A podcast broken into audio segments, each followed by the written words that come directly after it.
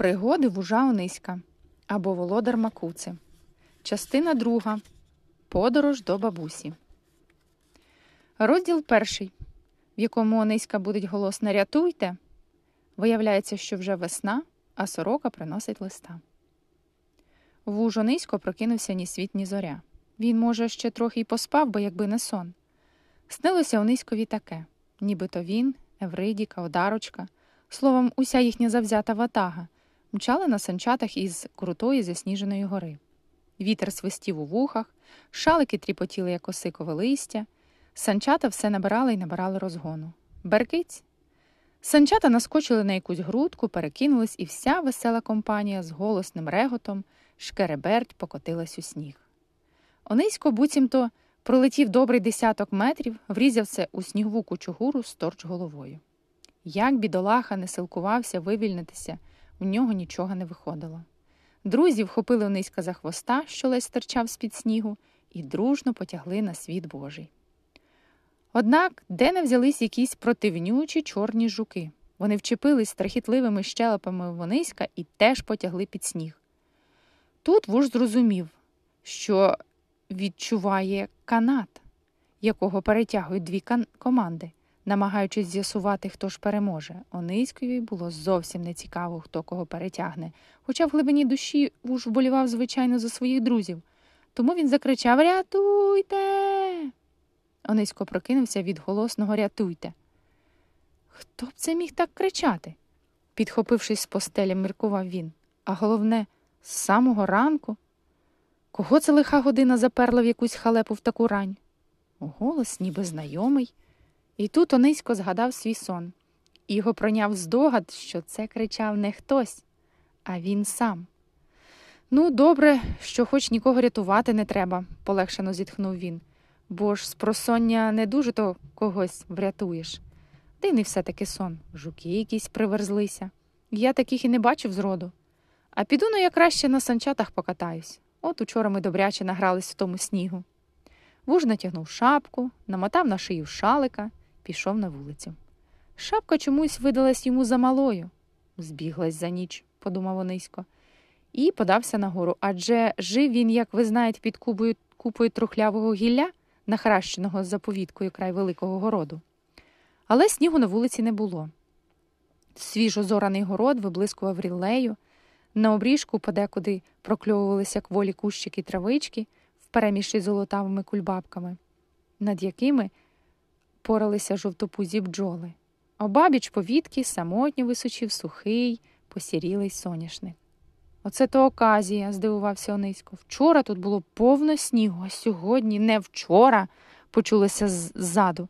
Це була мишка Евридіка. Ти проспав цілу зиму, а вже весна на дворі, теплінь.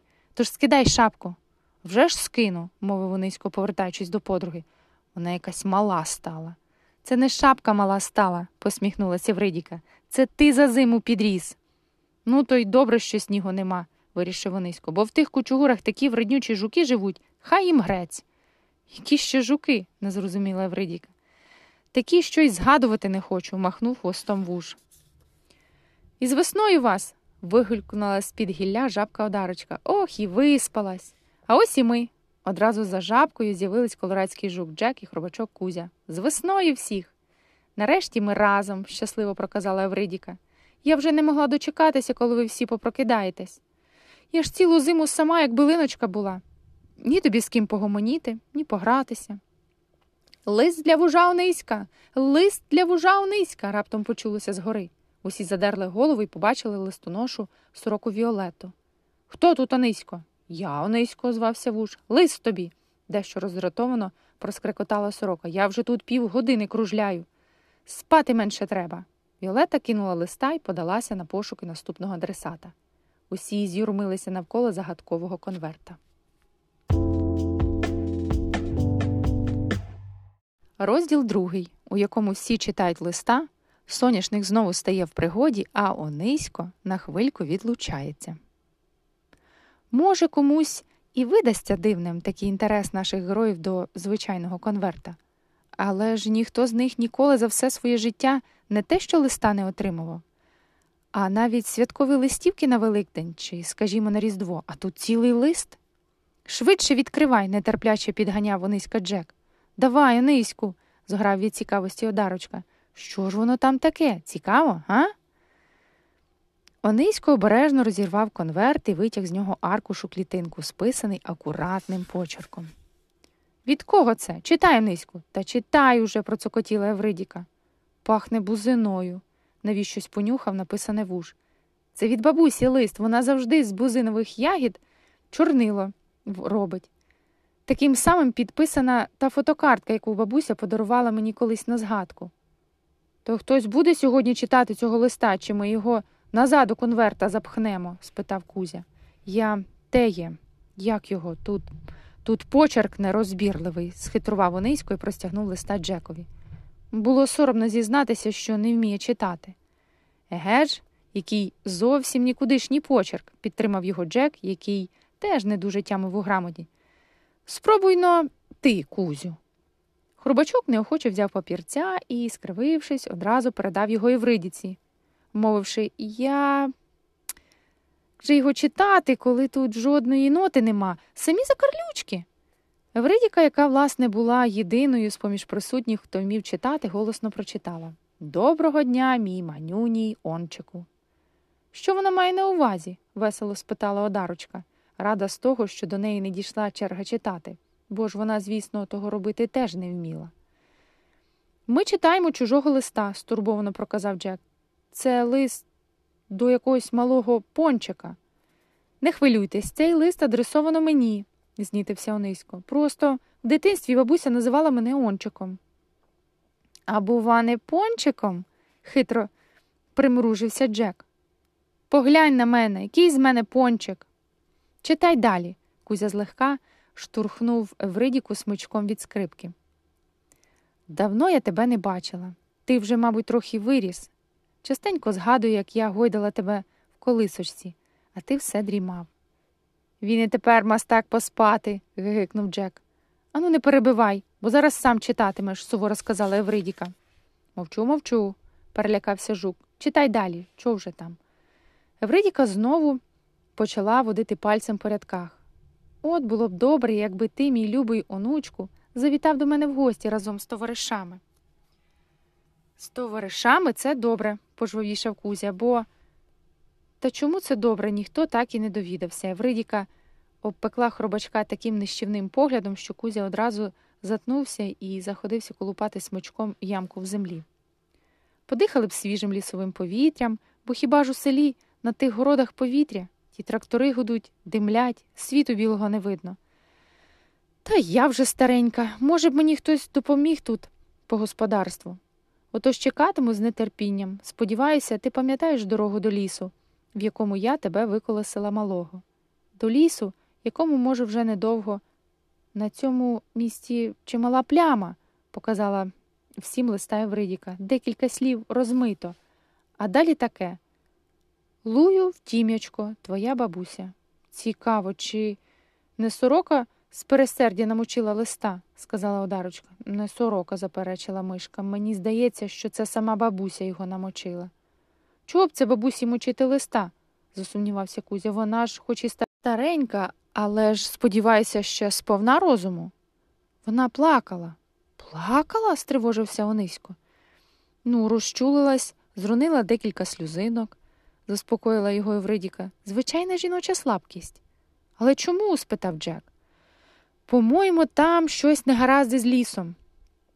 Хай би що там було, сказав Онисько. Я таки мушу провідати бабусю. Заразом побуваю у пам'ятних місцях мого дитинства.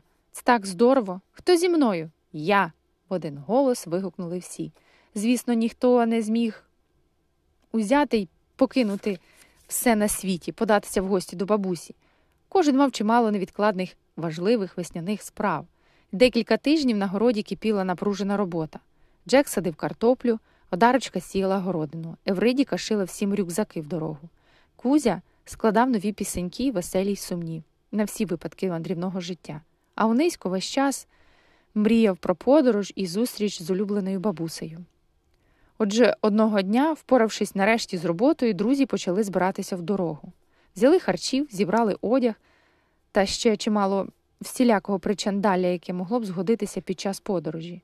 Дорога не близька, сказав Онисько. Спочатку пливти річкою, потім перейти через луки, а там вже й ліс. А на чому ж ми попливемо? захвилювалася Дарочка. Давайте побудуємо пліт вітрильник, запропонував Джек. З чого? поцікавився Кузя. Я знаю, з чого, сказав Онисько. З мого соняшника. Він он як висох, гарно триматиметься на воді. Відтак соняшника спиляли і розрізали на частини. Потім зв'язали їх докупи цупкою мотузкою. Евридіка з одаркою знайшли десь п'ять невеликих лопухів, зшили з них вітрило і причепили до щогли. Суха голова соняшника перетворилася на штурвал.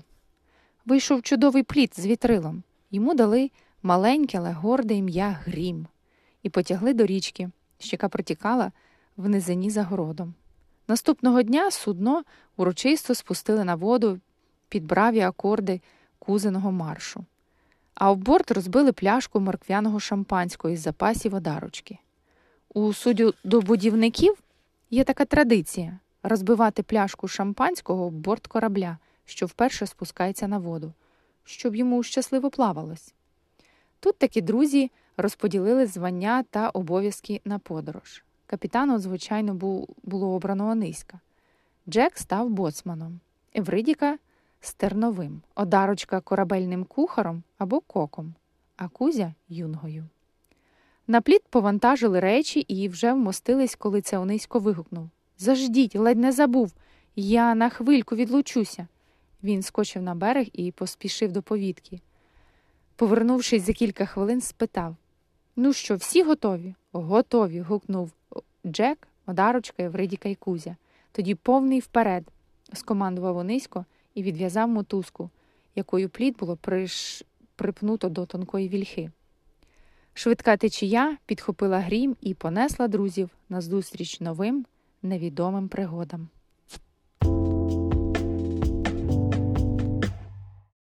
Розділ третій, у якому зникає смичок, Кузя ловить окуня на живця, а Джек розв'язує вузол. Грім виявився доволі швидко хідним плотом. Він одразу вловив зеленим вітрильцем холодний вітер і разом з екіпажем весело долав невеликі річкові хвилі. Одарочка розпалила примус і заходилася чаклувати над казанком, готуючи обід для команди. Картопельки не шкодуй, побільше покриши, радив жабці Джек. Евредіка стояла за штурвалом, а Онисько вмостився на капітанському містку і дивився у далечину в бінокль. Кузя розважав друзів, граючи на скрипочці. Грав вальс голубий Дунай. Право, стерна, скомандував Онисько. Попереду великий корч. Евредіка хвацько крутнула штурвал, і їхнє судно щасливо оминуло перешкоду.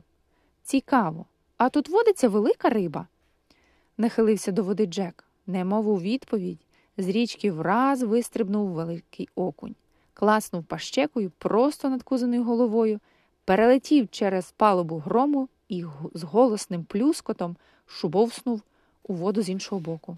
Ні в року. скрикнула Євридіка. З тобою все гаразд, юнго. Так, але, голос хробачка тремтів, але мій смичок.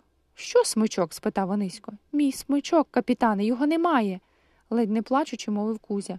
Зовсім немає. Підійшла до Кузі одарочка. Та страшна рибида його ковтнула. І тепер, виходить, Кузя схлипнув. Виходить, у мене зовсім немає смичка. Як же, як же я тепер без смичка, друзі? Ой, лишенько, сплеснула лапками одарочка. Спокійно, скомандував Онисько. Відставити паніку на борту. А в тебе немає запасного? з надією спитала Кузю Евридіка. Немає, засмучено відповів Юнга. Отже, ми мусимо впіймати того ненажеру і відібрати в нього смичок, вирішив Онисько. Але ж у нас немає вудочки, сказала Одарочка. Пусте, пхекнув Джек. Ми можемо впіймати того окуня на живця. Як це на живця? не второпав Онисько. Так, так, поясни нам, будь ласка, попросила Одарочка. Дуже просто. Ви знаєте, чим риба любить ласувати найбільше в світі? Картоплею чи що? спробував угадати Кузя. Скажеш іще. хто це їй картоплі дасть? Картоплю я й сам люблю, облизався Джек, а риба найбільше любить ковтати хробачків. Хро, кого? не повірив своїм вухам Кузя. Ти пожартував, правда? І нічого не жартував, розсердився жук. Усім відомо, що хробачки улюблена їжа усяких там окунів і карасів. Це навіть наукою доведено, тому заради такої справи можемо впіймати того триклятого ненажеру тільки на живця. Не розумію, на що ти натякаєш? спитав Онисько. На те, що якби Кузя на деякий час погодився стати живцем і поповзав по краю плоту над самісінькою водою, то окунь, напевно, ще раз стрибнув би, аби на нього напасти. Чи хтось то думає, що та потвора полювала на смичка? А й справді, підтримала жука Евридіка, смичка рибина ковтнула, мабуть, ненароком, просто промахнулася. Я не хочу бути цим ловцем чи живцем, позадкував від краю вітрильника Кузя. Ну, як хочеш, махнув лапкою Джек. Не мені, зрештою, потрібен смичок. Кузя зажурено подивився на свою скрипочку, його очі враз спалахнули неймовірною рішучістю і навіть злістю. Хробачок набрав повні легені повітря і випалив. Гаразд, буду живцем. Що маю робити? До хвостика юнги прив'язали міцний шнурок, і Кузя почав курсувати від корми до носа вітрильника по самому його краєчку. Для сміливості хробачок наспівував на краєчку грому, неначе на струні, риби не нажери, не страшні ні мені. Доки Кузя снував туди-сюди, команда причаїлася за капітанським містком, тримаючи другий кінець шнурка, що волочився за юнгою. Минуло хвилин двадцять, а на Кузю ніхто так і не напав. Може, він неправильну пісню співає, припустив Онисько. Кузю, спробуй заспівати щось інше. І Кузя затягнув. Я Кузя, хробачок товстий, на смак я ням-ням-ням смачний. Друга пісенька виявилась дієвішою. Принаймні, після першого ж виконання з води у напрямку живця, тобто кузі, торпедою випірнув той самий окунь. Онисько з Джеком ледве встигли смикнути за шнурок і вихопити свого малого друга з гострозубої пащі. Прорізавши плавниками порожнечу, окунь втелющився банькатою пикою прямісінько в щоглу і гепнувся на палубу грому. Непритомний. Усі прожогом, прожогом кинулися до річкового хижака. Онисько й Джек веслом розчахнули окуневу пащу і зазирнули всередину. Ура! радісно закричав Кузя. Ось він, між зубів застряг. Друзі швиденько видовбули з поміж страхітливих зубів смичка, вручили його законному господареві, а рибину зіштовхнули у воду. Очуняє в воді, сказав Онисько. До вечора ніяких пригод більше не було. Друзі пообідали потім відпочивали після такої непростої риболовлі на живця. Надвечір, коли усі збиралися вкладатися спати, Кузя скромно запитав у Джека Слухай, а чи не можна було б мені спати без шнурка? Якого ще шнурка? Джек не одразу втямив, про що йдеться. Друзі поглянули на хробачка і вмить усе зрозуміли. Кузя й досі повзав разом зі шнурком, прив'язаним до його хвоста. А ось ти про що? Це можна, засміявся Джек і розв'язав тугий вузол.